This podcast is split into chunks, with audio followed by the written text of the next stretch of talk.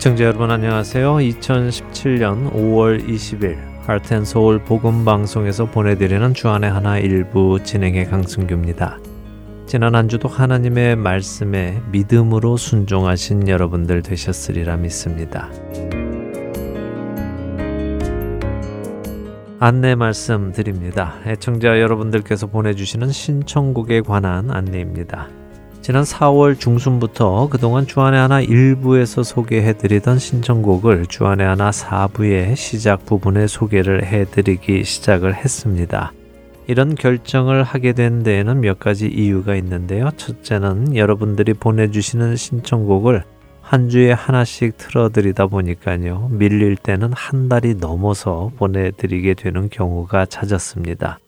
신청을 해 놓으셨는데 너무 오래 기다리시다 보니 왜 내 신청곡은 안 틀어주나 오해하시는 분들도 많이 계셨습니다. 또 이러다 보니 각종 결혼이나 생일 축하 같이 제 날짜에 보내드려야 하는 신청곡도 날짜 맞추기가 어렵기도 했고요. 이런 이유로 보내주시면 바로바로 바로 신청곡을 소개해 드릴 수 있도록 시간을 옮긴 것입니다. 그러면 일부에서 다 틀어주면 되지 왜 4부로 옮겼나 의문을 가지실 분들도 계실 것 같은데요. 그것은 저희가 CD를 만드는 방식 때문에 그렇습니다. 아시다시피 일반 CD로 방송을 들으시는 분들은 1부, 2부, 3부 3장의 CD를 함께 받으시지요. 이 각 CD에 담을 수 있는 시간의 한계는 약 70분 정도입니다. 그래서 신청곡을 여러 곡을 담으면 CD에 담을 수 있는 시간이 넘어가서 저희가 CD를 제작할 수가 없게 됩니다.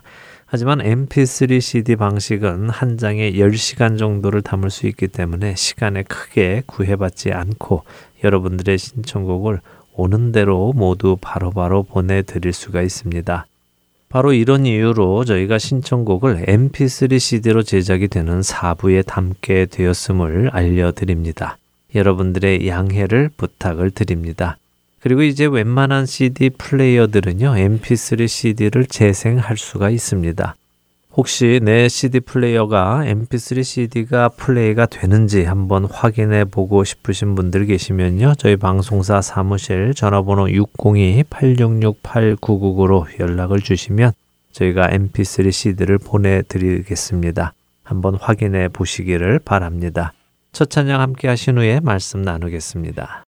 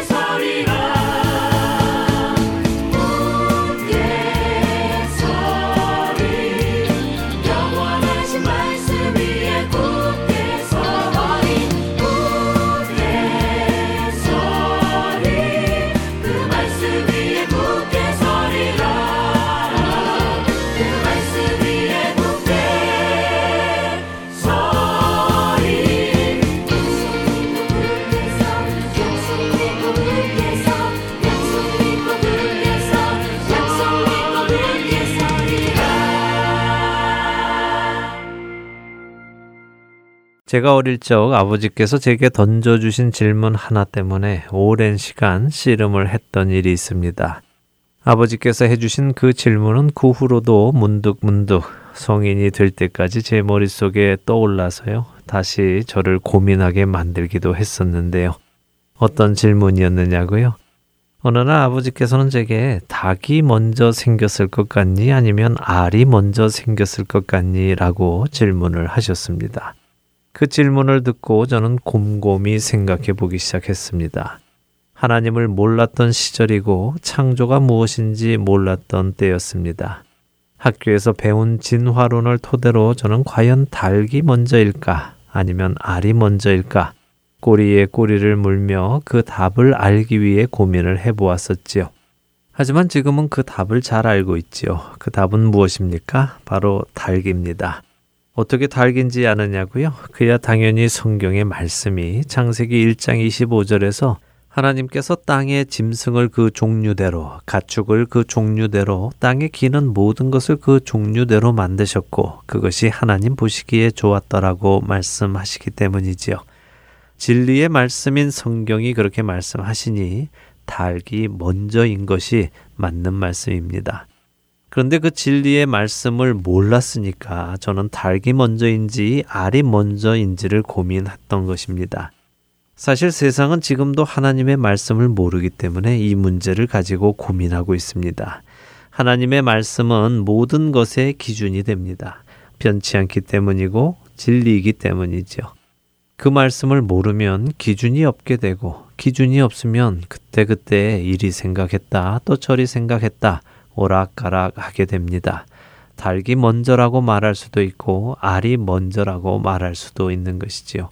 그래서 기준은 중요한 것이며 하나님의 말씀은 중요한 것입니다.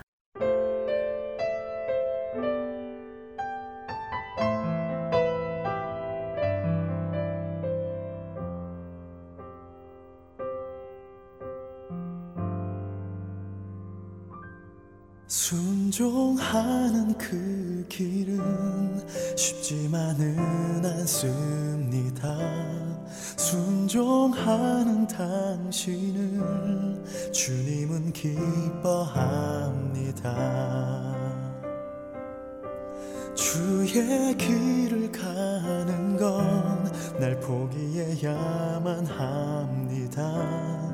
하지만 주님께선 기뻐 눈물을 흘리십니다. 주님은 아십니다. 십자가의 그 길을 골고다의 언덕을 아십니다. 주님은 순종합니다. 아버지의 그 뜻을 모든 걸 버리고 순종합니다. 아버지는 선합니다. 또 신실합니다. 그 길이 멀고 험할지라도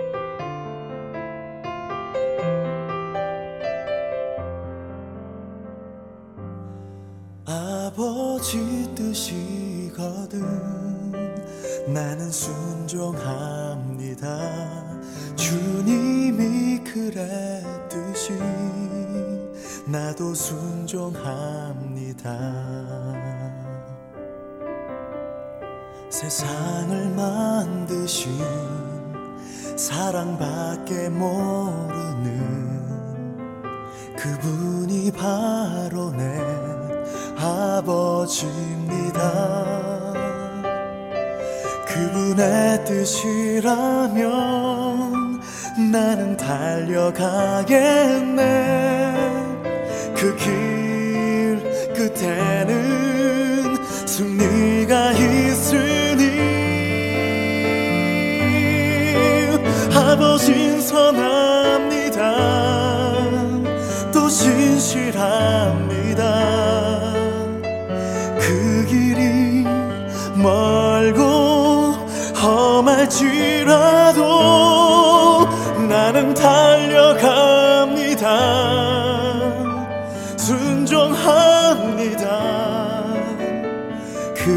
길의 끝엔 기쁨과 평안 승리가 있습니다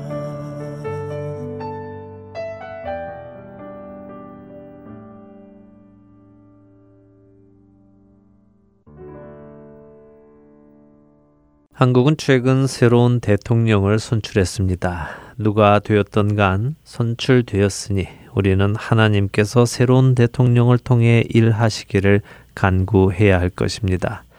그런데 이번 대통령 선거를 코앞에 두었을 때 카톡을 사용하는 그리스도인들 사이에는 많은 글들이 바쁘게 퍼져나갔었습니다. 물론 그 글들 중 대부분은 나라를 위해 기도하자는 좋은 취지의 글들이었습니다.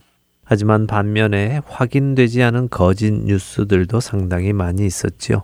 그런데 이런 카톡의 글 중에 저의 시선을 끄는 내용이 하나 있었습니다. 그 내용을 간추리면 이랬습니다.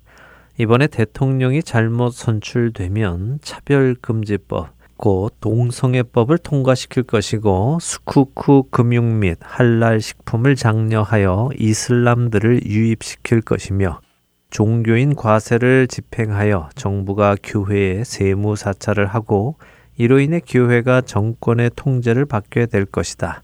그리고 바로 이런 일들로 인해 한국 교회는 몰락할 것이다 하는 내용이었습니다. 결국 이 내용은 어떤 특정 후보에게 투표를 하지 않으면 한국 교회가 몰락할 것이라고 말하고 있었습니다. 저는 이 글을 읽고 굉장히 마음이 불편해졌는데요. 그런데 이에 대한 말씀을 전하기에 앞서 여러분들께 먼저 분명히 드릴 말씀이 있습니다. 저는 지금 정치 이야기를 하는 것이 아니라는 말씀입니다. 누가 대통령이 되어야 하고 누가 되면 안 되고를 이야기하는 것이 아니라는 말씀입니다. 제가 지금 여러분들께 드리는 말씀은 정치에 관한 말씀이 아니라 하나님 말씀에 관한 이야기입니다. 저는 앞서서 닭이 먼저냐 알이 먼저냐 하는 문제에 대해 말씀드렸습니다. 닭이 먼저인지 알이 먼저인지 기준이 없으면 무엇이 먼저인지 알쏭달쏭하다고 말씀드렸습니다. 그러나 하나님의 말씀이 있으니 더 이상 알쏭달쏭하지 않다고 말씀드렸지요. 닭이 먼저인 것이 명백하기 때문입니다. 대통령을 잘못 뽑으면 동성애법이 통과되고 이슬람들이 유입이 되고 교회가 세금을 내기 시작하면 한국 교회가 몰락한다고 하시는 분들께 제가 한번 여쭙고 싶습니다. 동성애법이 통과되고 이슬람이 유입이 되면 한국 교회가 몰락해 갈 것입니까? 아니면 한국 교회가 몰락해 가고 있기에 동성애법이 통과되고 이슬람이 유입되는 것입니까? 어느 것이 먼저입니까? 성경은 무엇라고 말씀하고 계십니까? 주의 음성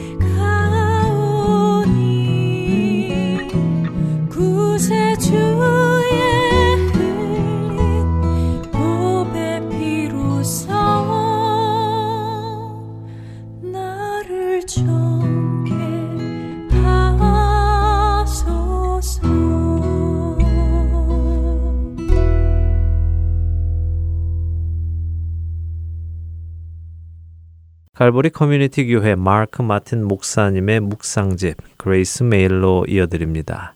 박재필 아나운서가 낭독해 드립니다.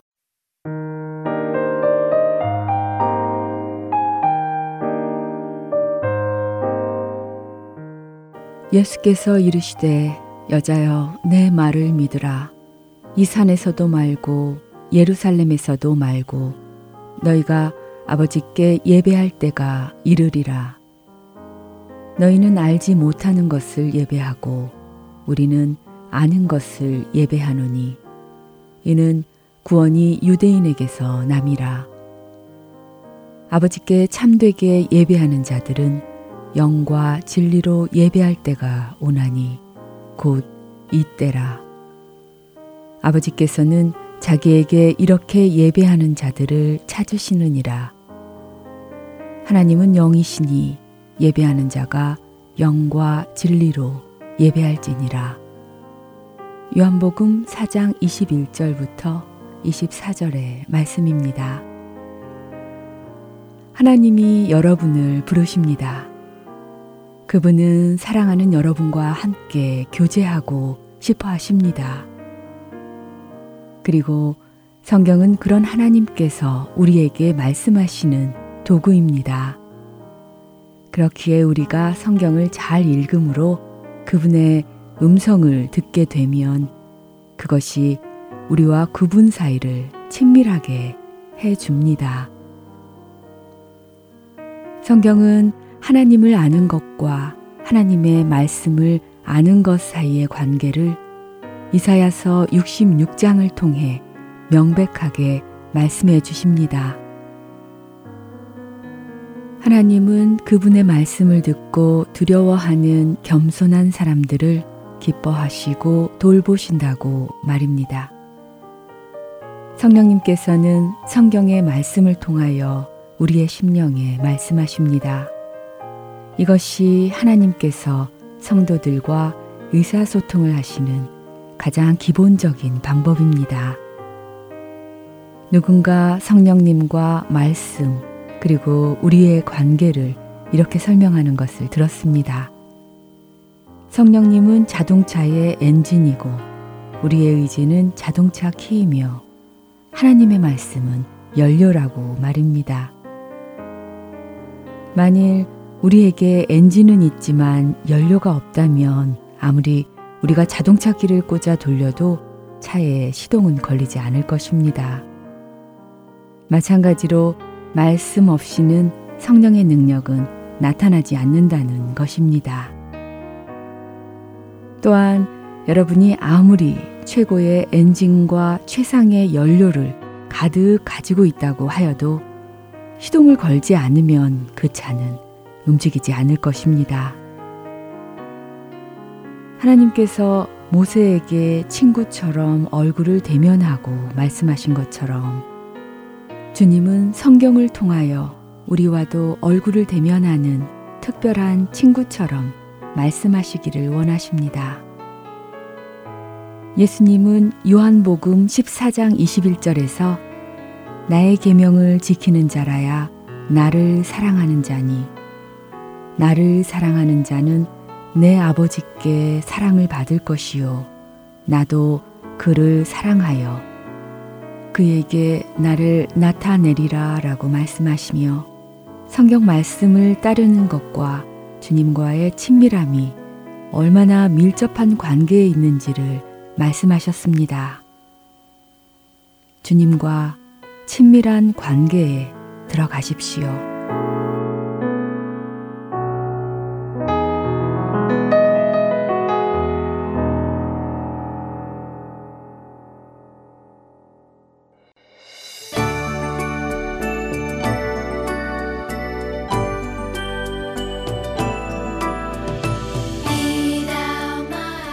안녕하세요. 주안의 하나 육부 자녀들을 위한 방송 진행자 정지영입니다.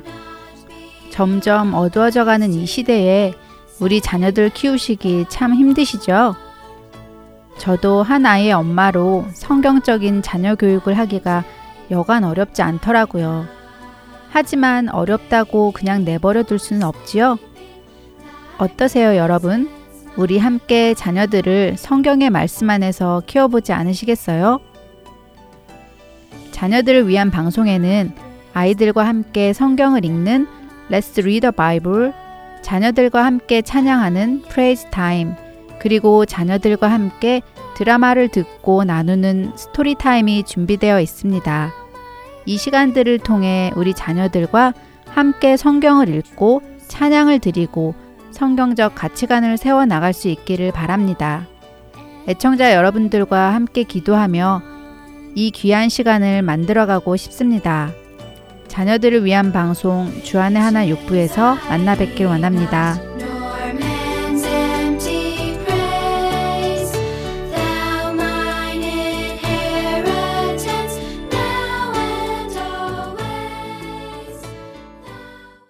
할텐서울 복음방송은 인터넷 www.할텐서울.org를 통해 매주 토요일 6시간의 한국어와 1시간의 영어, 1시간의 일본어로 복음을 전하는 선교회입니다.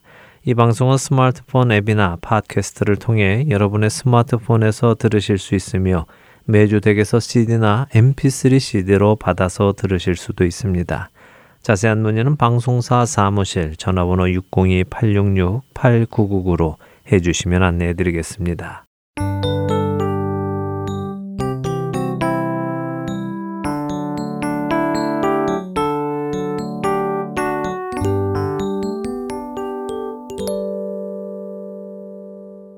이스라엘에서 사역하시는 유병성 목사님과 떠나는 성경 여행 베들레헴에서 예루살렘까지 함께 하시겠습니다. 베들레헴에서 예루살렘까지 이 프로그램은 성경의 말씀을 따라 다윗의 삶을 깊이 따라가 보는 시간입니다. 그렇기에 그 내용이 꽤 깊습니다. 차에서 운전하시며 한번 듣고 끝내시기에는 어려울 수도 있고 또 이해가 완전히 되지 않으실 수도 있습니다. 하나님의 말씀인 성경을 더 깊이 이해하기 위해서는 우리의 노력도 필요합니다. 일주일에 한 번 따로 시간을 내셔서 유병송 목사님께서 준비해 주신 지도를 펴시고 또 성경도 펴셔서 방송을 들으시면 다윗의 생애를 통해 하나님의 인도하시는 손길을 체험하실 수 있으실 것입니다. 어렵다고 포기하지 마시고요. 바쁘다고 제쳐두지 마시고 꼭 시간을 내셔서 공부하시기를 부탁을 드립니다. 지도는 본 할텐 서울 복음방송 홈페이지 www.heartandsoul.org에 가셔서 방송 듣기를 클릭하신 후에 창을 내려보시면 Part 1 From Bethlehem to Jerusalem Map이라는 영어 링크를 찾으실 수 있습니다. 그 링크를 클릭하시면 지도들을 모아놓은 곳으로 이동하시게 됩니다. 그곳에서 각 방송회에 맞는 지도를 찾아서 함께 보시며 방송을 들으시기를 바랍니다. 지도를 찾는 데 도움이 필요하신 분들 역시 방송사 사무실로 전화 주시기 바랍니다. 오늘은 셀라 하마느 곳 십광야라는 제목으로 말씀 전해 주십니다.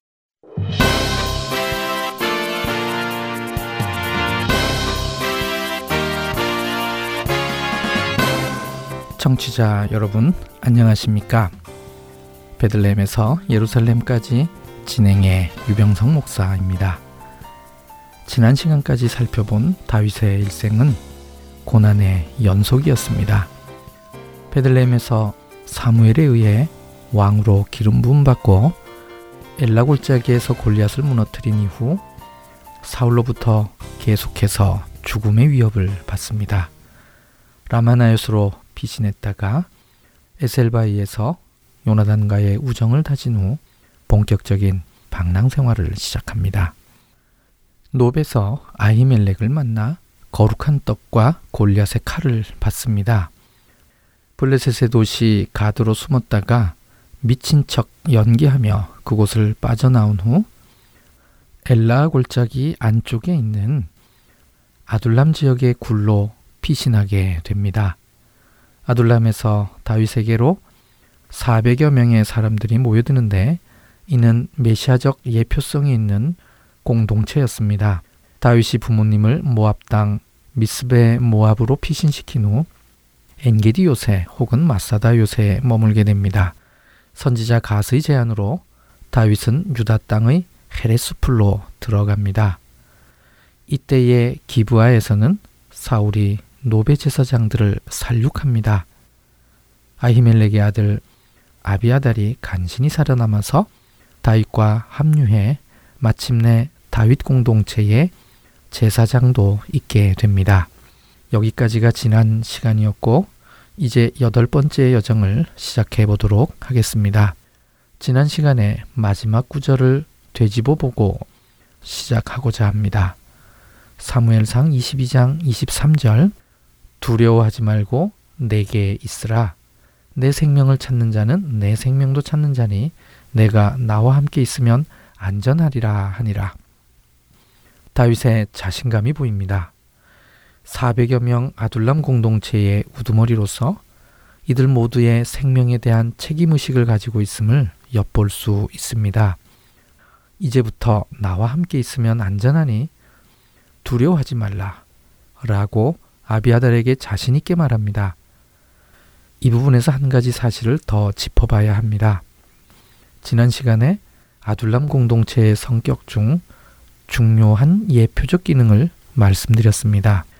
다윗이 지키고자 한 사람은 힘 있는 사람, 부유한 사람이 아니라 사회적 약자이면서 강력한 적 앞에 노출된 사람들을 지키고자 한 것입니다.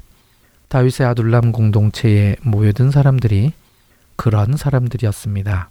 지난 시간의 마지막 구절은 이들에게 안전을 약속하는 선포와도 같은 것입니다. 이 선포와 맞물려서 사무엘상 23장이 시작됩니다. 다윗은 블레셋이 그일라 사람들의 다장마당을 탈취하고 있다는 것을 전해 듣습니다. 지금 그일라 사람들은 적으로부터 큰 곤경에 빠져 있습니다. 다윗은 아둘람 공동체의 정신에 입각해서 이들을 구해야 되는지 하나님께 묻습니다. 하나님의 응답은 이들을 구원하라는 것이었습니다. 다윗의 이러한 결정에 대해 그와 함께한 사람들은 처음엔 반대를 합니다. 사울의 추격과 공격을 피해 유대 땅에서 버티기도 힘든데 그일라 사람들을 구하기 위해 더 강력한 적인 블레셋과 전투를 벌린다는 것은 말도 안 되는 일이었지요. 군사 전문가인 다윗이 이것이 얼마나 무리한 작전인가를 모를 리 없습니다. 하지만 다윗은 이 일을 꼭 하고자 하나님께 재차 묻습니다.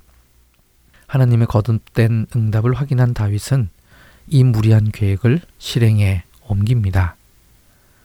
블레셋을 공격하고 그들을 크게 쳐서 죽이고 그 일날을 구원합니다. 너무나 멋진 승리입니다. 이제는 도망자 다윗이 아닙니다. 소외되고 압박받는 사람들의 대표자이면서 이들을 구원하는 구원자의 모습입니다. 오늘의 여정은 이 그일라 사건을 중심으로 살펴보는 일정입니다. 본문 속에 나타난 다윗의 여정은 아주 복잡하지만 이것을 간단하게 정리하면 헤레수풀에서 그일라로 그일라에서 셀라 하마느 곳입니다. 지난 시간 마지막 부분에 다윗은 헤레수풀에 있었습니다. 이곳에 있으면서 다윗의 세력은 400명에서 600명으로 커집니다. 이곳은 헤브론 남쪽이면서 십광야와 마흔광야 주변을 다 포함하는 광범위한 산지 지역을 가리키는 말입니다. 그 일라로부터 소식을 들을 수 있는 곳이면서 블레셋을 공격하기 위해 600여 명이 비밀리에 움직일 수 있을 만큼 넓은 곳이기도 합니다. 이렇게 몰래 이동해서 오늘 본문의 내용처럼 그 일날을 구원한 것입니다. 이 소식에 사울은 반가워합니다.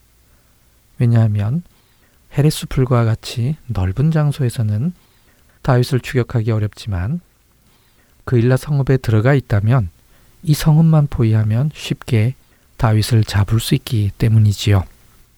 사울은 이 보고를 받자마자 곧바로 추격에 나섭니다.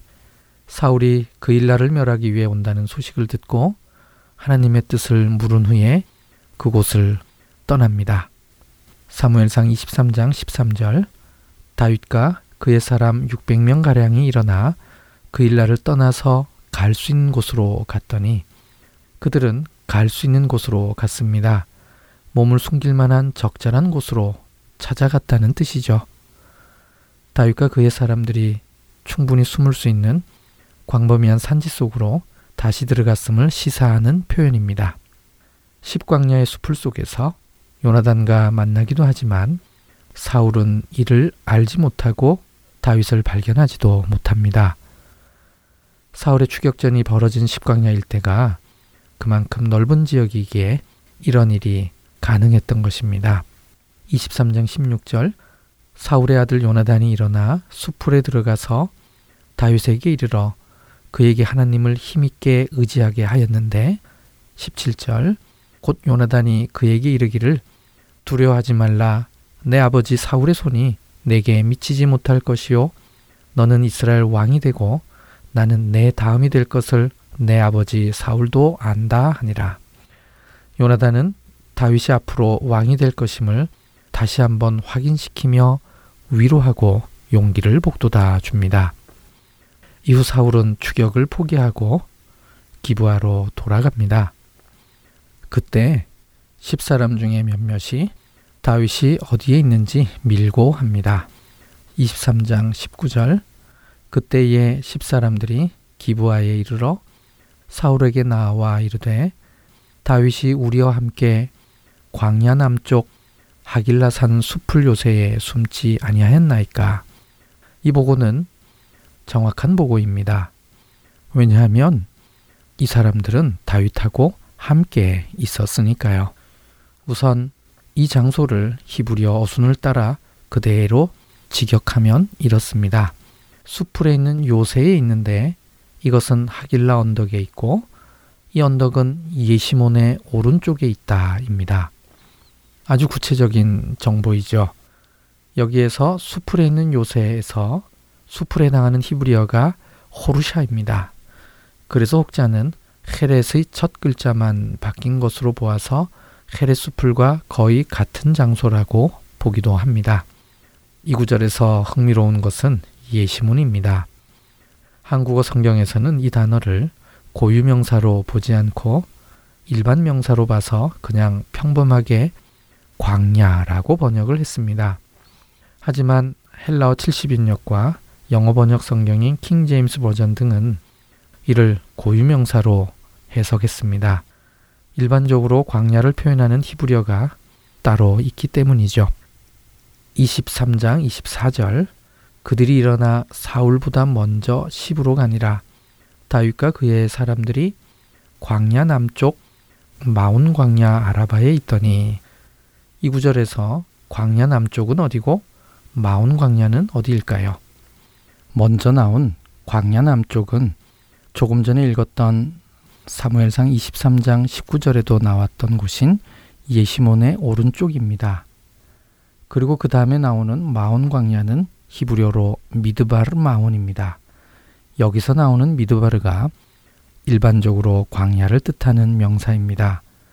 그래서 본문에 나오는 예시몬을 일반 명사가 아닌 어떤 특별 지역을 가리키는 고유명사로 보는 게 더 자연스럽습니다.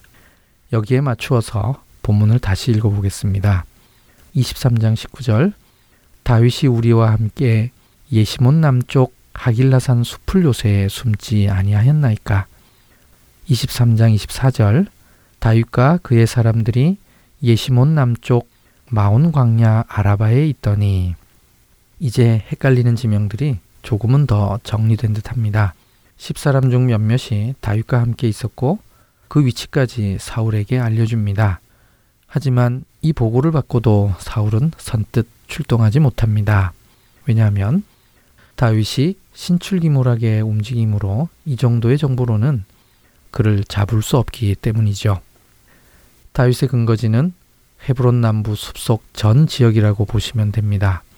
이곳을 통칭해서 헤렛 수풀이라고 해도 무방합니다.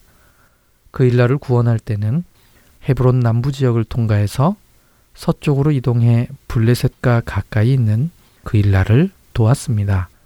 사울이 쫓아오니 서쪽 편에 치우쳐 있는 그 일라를 떠나 다시 헤브론 남부 지역으로 되돌아간 것입니다. 그래서 유다 광야 쪽인 동쪽으로 간 것이죠. 헤브론을 기준으로 남동쪽으로 약 10km쯤 떨어진 곳이 십광야입니다. 여기서 남쪽으로 약 10km 더 내려가면 마온 광야입니다. 십광야와 마온 광야에서 동쪽으로 좀 더 들어가면 거기가 예시몬인 것이죠. 이 예시몬은 완전히 마른 광야이기에 사람이 거할 수 없는 곳입니다. 예시몬을 지나 더 동쪽으로 가면 사해가 나옵니다. 거기에 엔게디 요새와 마사다가 있습니다. 그러므로 다윗이 도망을 다녀도 예시몬에서 지낼 수는 없습니다. 그곳은 그야말로 물도 없는 마른 광야이기 때문이지요. 하길라 산은 예시몬이라는 광야 바로 앞에 있는 산입니다. 23장 14절 다윗이 광야의 요새에도 있었고 또 십광야 산골에도 머물렀으므로 사울이 매일 찾되 하나님이 그를 그의 손에 넘기지 아니하시니라. 다윗의 전략적 움직임을 잘 표현한 구절입니다. 광야의 요새는 엥게디 혹은 마사다입니다.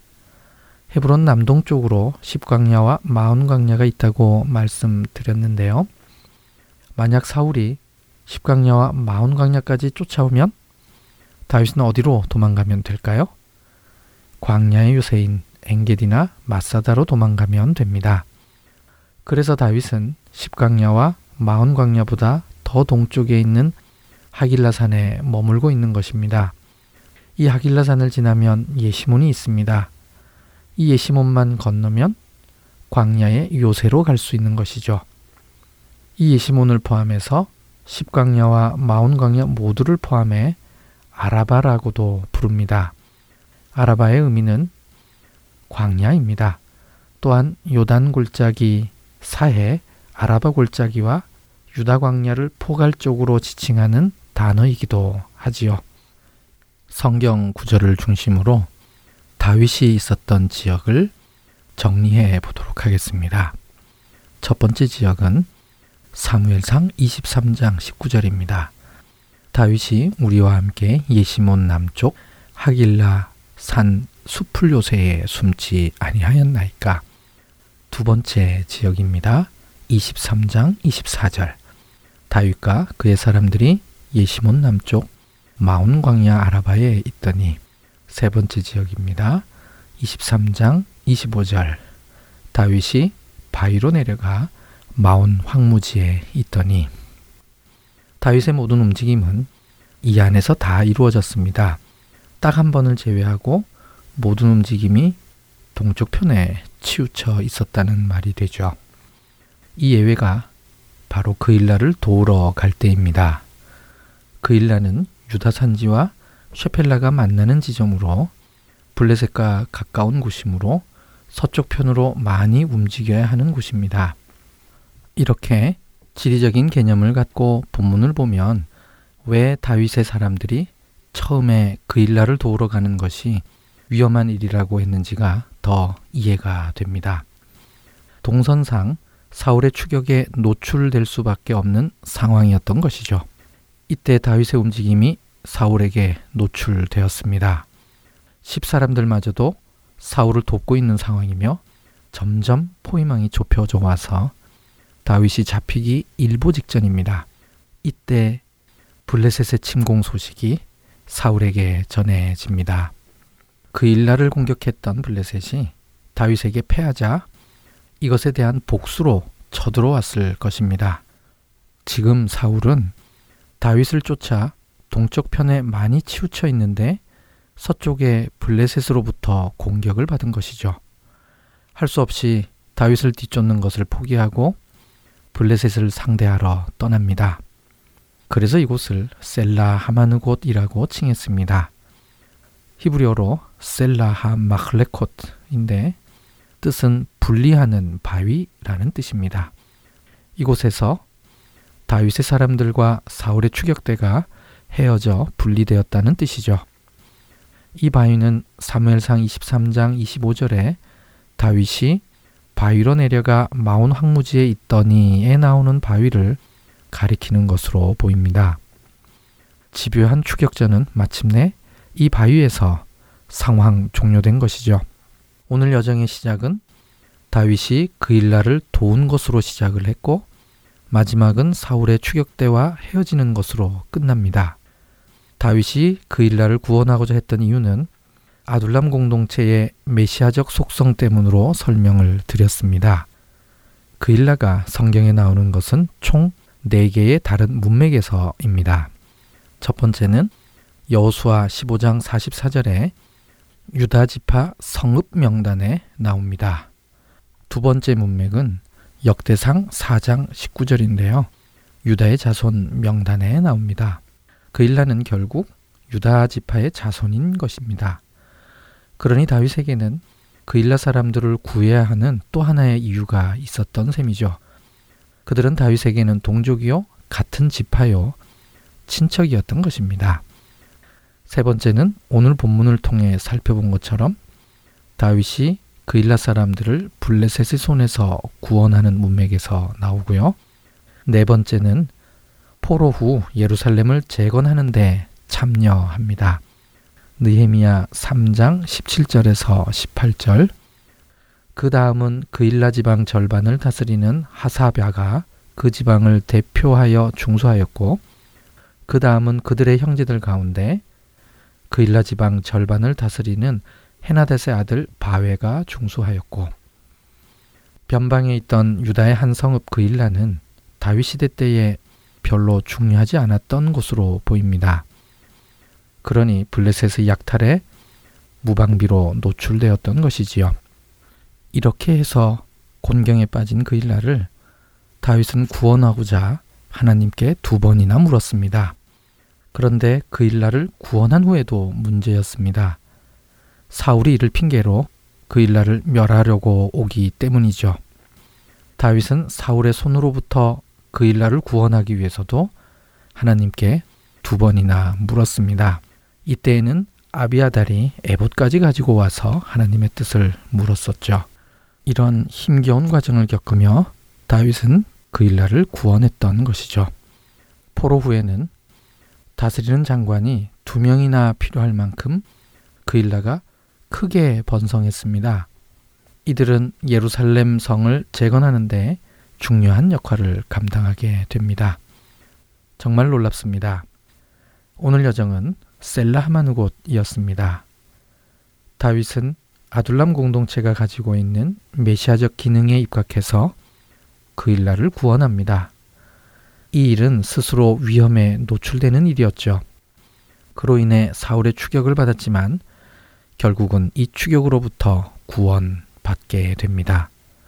그 구원의 장소가 셀라 하마느 곳이었죠. 시편 54편은 오늘 상황 속에서 노래한 시편입니다. 시편 54편 3절 낯선 자들이 일어나 나를 치고 포악한 자들이 나의 생명을 수색하며 하나님을 자기 앞에 두지 아니하였음이니이다. 셀라 54편 4절 하나님은 나를 돕는 이시며 주께서는 내 생명을 붙들어 주시는 이시니이다. 아멘. 오늘은 여기까지입니다. 다음 주에는 사무엘상 24장 1절부터 22절까지의 본문으로 다시 뵙겠습니다. 안녕히 계십시오.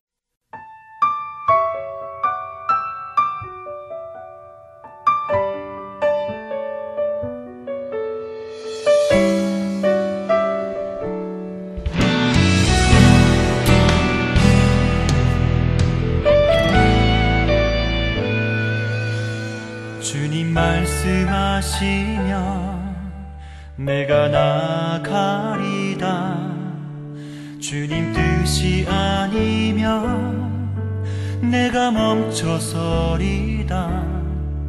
나의 가고 서는 것. 주님 뜻에 있으니 오 주님 나를 이끄소서. 주님 말씀하시면 내가 나가리다. 주님 뜻이 아니면 내가 멈춰서리다. 나의 가고 서는 것. 주님 뜻에 있으니 오 주님 나를 이끄소서. 뜻하신 그곳에 나있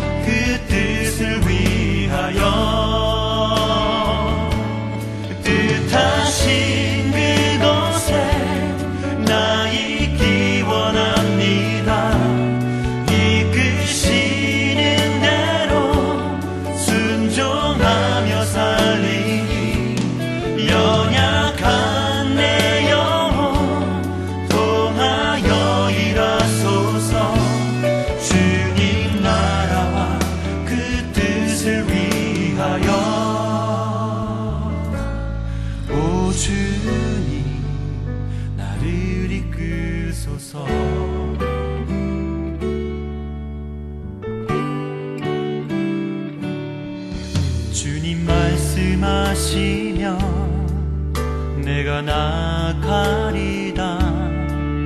주님 뜻이 아니면 내가 멈춰서리다. 나의 가고 서는 것 주님 뜻에 있으니 오 주님 나를 이끄소서 뜻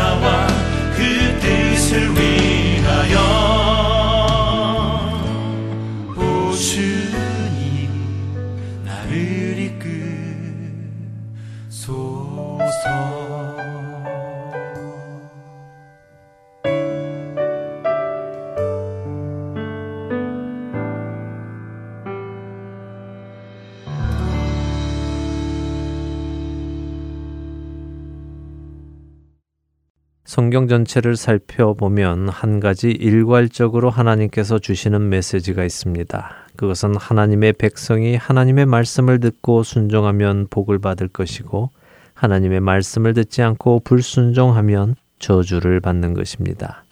이것은 변함없는 진리입니다. 하나님은 하나님의 백성들이 하나님을 떠나고 그 말씀을 떠나 살 때 그들을 그냥 내버려 두지 않으시고 늘 적국을 세워 하나님의 백성들을 훈계하셨습니다. 모압과 암몬을 들어 쓰셨고 애굽을 들어 쓰셨으며 블레셋을 들어 쓰시고 아수르를 들어 쓰셨습니다. 또한 바벨론도 들어 쓰셨지요. 때로는 예루살렘이 멸망당하기까지 했습니다. 이스라엘 백성들이 온 세계로 땅을 잃고 배회하기도 했습니다. 그러나 이런 일이 일어난 것은 무엇 때문입니까? 외부의 공격 때문입니까? 아니면 내부의 문제였습니까? 다시 말씀드려 다른 나라들이 이스라엘을 공격했기에 이스라엘이 몰락한 것입니까? 아니면 이스라엘이 하나님의 말씀을 따르지 않아서 몰락한 것입니까? 닭이 먼저입니까? 알이 먼저입니까? 성경을 보면 닭이 먼저인 것을 알 수 있듯이 이스라엘의 몰락은 외부의 공격이 먼저가 아니라 내부의 불순종이 먼저인 것을 알 수 있습니다. 교회의 몰락은 결코 외부에서 오지 않습니다. 아니, 올 수도 없습니다. 예수님께서는 마태복음 16장 18절에서 베드로의 고백 위에 교회를 세우시겠다고 약속을 하시며 음부의 권세가 이기지 못할 것이라고 약속하셨습니다. 사도 바울은 로마서 8장 31절에서 만일 하나님께서 우리를 위하시면 누가 우리를 대적할 수 있느냐고 묻습니다. 그렇기에 교회의 몰락은 결코 외부의 공격으로 올 수 없습니다. 하나님이 지켜주실 것이기에 그렇습니다. 시저 황제가 좋은 황제였기 때문에 초대 교회가 부흥한 것은 아닙니다. 일본의 천황이 좋은 황제였기 때문에 일제 시대 속에 조선의 교회가 부흥한 것도 아닙니다. 또한 반대로 시저 황제가 나쁜 황제였기 때문에 초대교회가 몰락한 것도 아닙니다. 일본 천황이 악했기 때문에 조선의 교회가 몰락한 것도 아닙니다. 교회의 몰락은 우리 성도 하나하나가 하나님의 말씀에 순종하지 않고 살기 시작할 때, 그때 시작됩니다. 미국 기독교계 언론사인 Public Radio International은 얼마 전에 이런 보도를 했습니다. 한국 내 교회 및 교회 지도자들을 둘러싼 추문과 스캔들로 인해 한국 전반의 기독교에 대한 불신이 자리 잡고 있으며 최근 대형 교회는 약 30%에 달하는 성도 수의 감소를 경험하고 있다.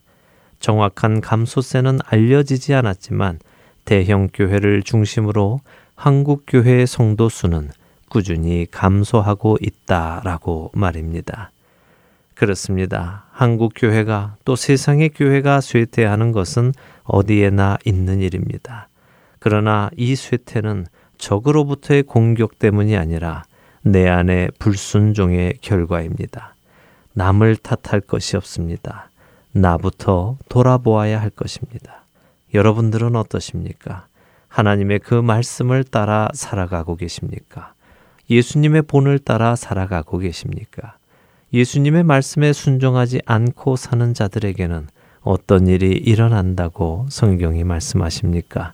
데살로니가 후서 1장 7절 중반에서 9절의 말씀을 읽어드리겠습니다. 주 예수께서 자기의 능력의 천사들과 함께 하늘로부터 불꽃 가운데에 나타나실 때에 하나님을 모르는 자들과 우리 주 예수의 복음에 복종하지 않는 자들에게 형벌을 내리시리니 이런 자들은 주의 얼굴과 그의 힘의 영광을 떠나 영원한 멸망의 형벌을 받으리로다. 이것은 남의 이야기가 아닙니다. 바로 나에게 하시는 하나님의 말씀입니다. 교회의 몰락은 외부의 힘으로 생기는 것이 아니라 내가 그리스도의 말씀을 따라 사느냐 살지 않느냐에서 생기는 것입니다. 그렇기에 교회의 몰락에 앞장서시는 여러분이 아니라 교회가 더욱더 견고히 서 가는데 주춧돌이 되시는 저와 애청자 여러분이 되시기를 간절히 소망하며 주안의 하나 일부 여기에서 마치도록 하겠습니다. 함께 해주신 여러분들께 감사드리고요. 저는 다음 주 이 시간 다시 찾아뵙겠습니다. 지금까지 구성과 진행의 강순기였습니다. 애청자 여러분, 안녕히 계십시오.